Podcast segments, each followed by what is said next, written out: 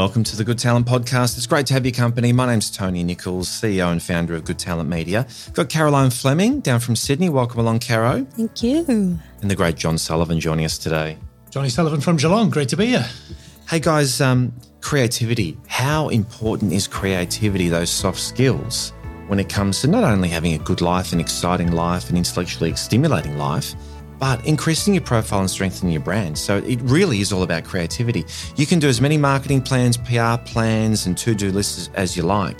But how important it is to take some time to let your subconscious kick in and really get some X factor ideas flowing. Oh, definitely. Look, I'm one of those people that hates really overtly detailed strategic plans, and it kind of kills me inside as if I've ever had to do those kind of tasks. I love just sort of doing and, and getting stuck into something, you know, whatever it is. That's how I get my energy, but I, I respect that a lot of people don't. Yeah, what do you think, Carrie? Are you one of those people that just like to jump in and have a go, or do you want to be strategic about it and take your time? Probably a mix of both, to be honest. I feel like creativity by all means like so often with clients we are being like but what about this so why don't we go this way and i think creativity feeds innovation which i think you know is absolutely critical as an organizational leader having them together i mean they feed on each other i'm having a less is more year and I guess it's a bit of a theme for everyone post COVID. You know, we're reassessing our lives a little bit. So, less is more for me means doing less, just focusing on the big things. And actually, I'm finding that if I do have a nap or if I do go for a walk or if I do have less in my diary, it's kind of meaning more with the impact that I can have, the ideas, the creativity. I'm sort of letting other forces sort of take over almost. I respect that. If you can have an impact in sort of like two minute bursts or 10 minute bursts, you, you, might have the best meeting that secures, I don't know, a great outcome. If you're a business owner, it might be signing a fantastic deal or maybe hiring someone who's a great hire for your business to, to help you grow or maybe attending a media training session and, and just spending, you know, four hours, but really learning how to face the media. If you can, if you can really burn brightly for a shorter time rather than burn yourself out over a longer time, that's got to be good.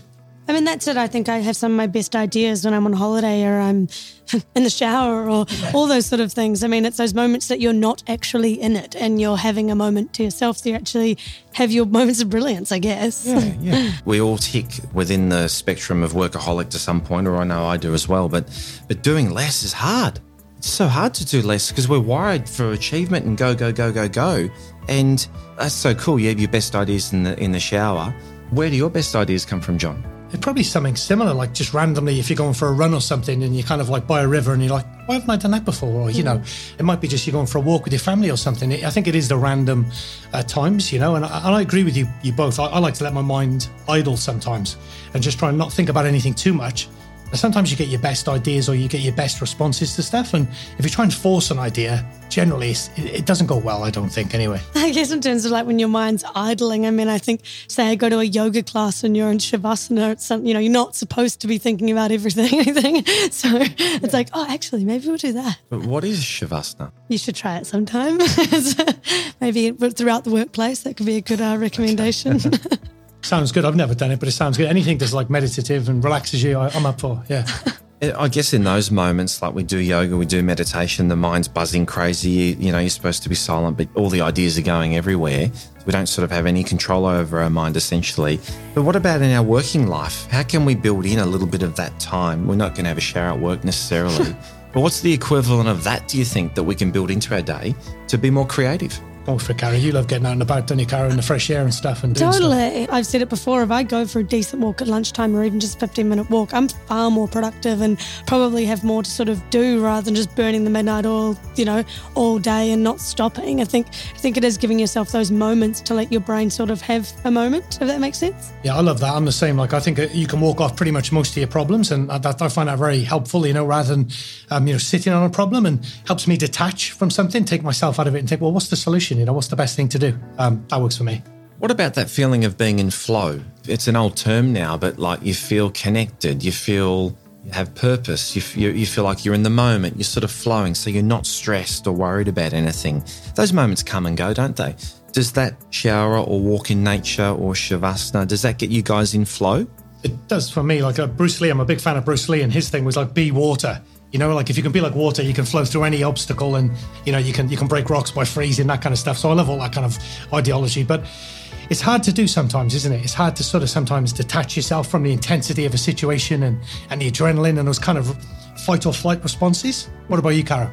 yeah, being in flow, when you're out of flow, you have to acknowledge it. And typically, if you are out of flow, you're just going to be angry and "Mm, I'm not open to like seeing that I'm at. So it's sometimes those moments of stopping or letting your brain stop where you can actually have a little bit of rationale or reason and catch yourself to try and get back in flow, I guess, in that context. I agree. I think we're all in and out of our A and B game, or in in and out of flow, like the Michael Jordans, the most successful, right down through to us. Could I put us together?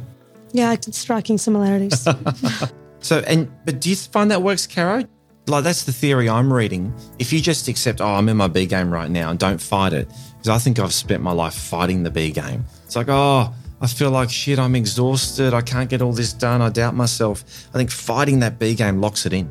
I see it as yes, accepting it. And sometimes you might not be able to get yourself out of it, but acknowledge it and, and just be like, okay, I'm not in my best self right now. Let's reflect. What can I do to help myself get there? Like, is it speaking to someone? Is it just going for that walk? Maybe it's a small B game moment, but I definitely find that I'll have lull weeks where I might just be a little bit of a rat and it can be a range of reasons. Like, it's not necessarily work related, it can be various things going on. And I think it's having that appreciation that we're human and we are going to have our ups and downs and flow. But to be a top performer, I think it's knowing it and saying, okay, so what are my solutions and how am I getting on top of that? Yeah, you know, historically, we all come from different places. Sometimes you might be missing home. I'll miss Cardiff or miss Wales. I want to see my nan or something. You know what I mean? It's random and, and your energy won't be the same. And you're right, Cara, you have to accept that. Sometimes I think personally, I'll think, oh, John, it's something you're not doing.